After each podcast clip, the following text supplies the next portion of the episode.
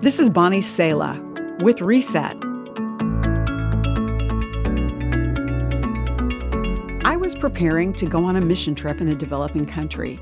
The trip was going to involve a lot of outdoor work, so I was careful to select clothing that wasn't the best of my wardrobe. In fact, let me be honest, I packed my old clothes.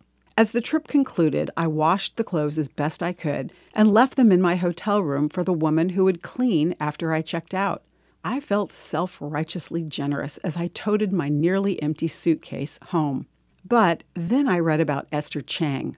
Now, Esther isn't her real name because she's a wanted woman in North Korea and China.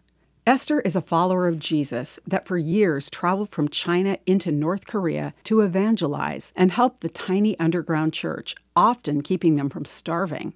Going into North Korea, Esther would wear as many new clothes as she could and exchange them with the needy Christians for their old, faded, thin clothing. Esther returned home more than once after torture or imprisonment in nothing more than others' rags. What a beautiful picture of what Jesus does for me. My self righteousness, my cost nothing generosity, was, as the Bible puts it, nothing more than filthy rags. In a great exchange, my sins are laid on Jesus, and his righteousness clothes me.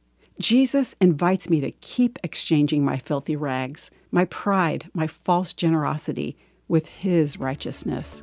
Thank you, Esther Chang, for so beautifully demonstrating his great exchange. You've just heard Bonnie Sala with Reset. Reset your life by spending time with the truth and grace of God's Word today. For more resources like this, visit guidelines.org.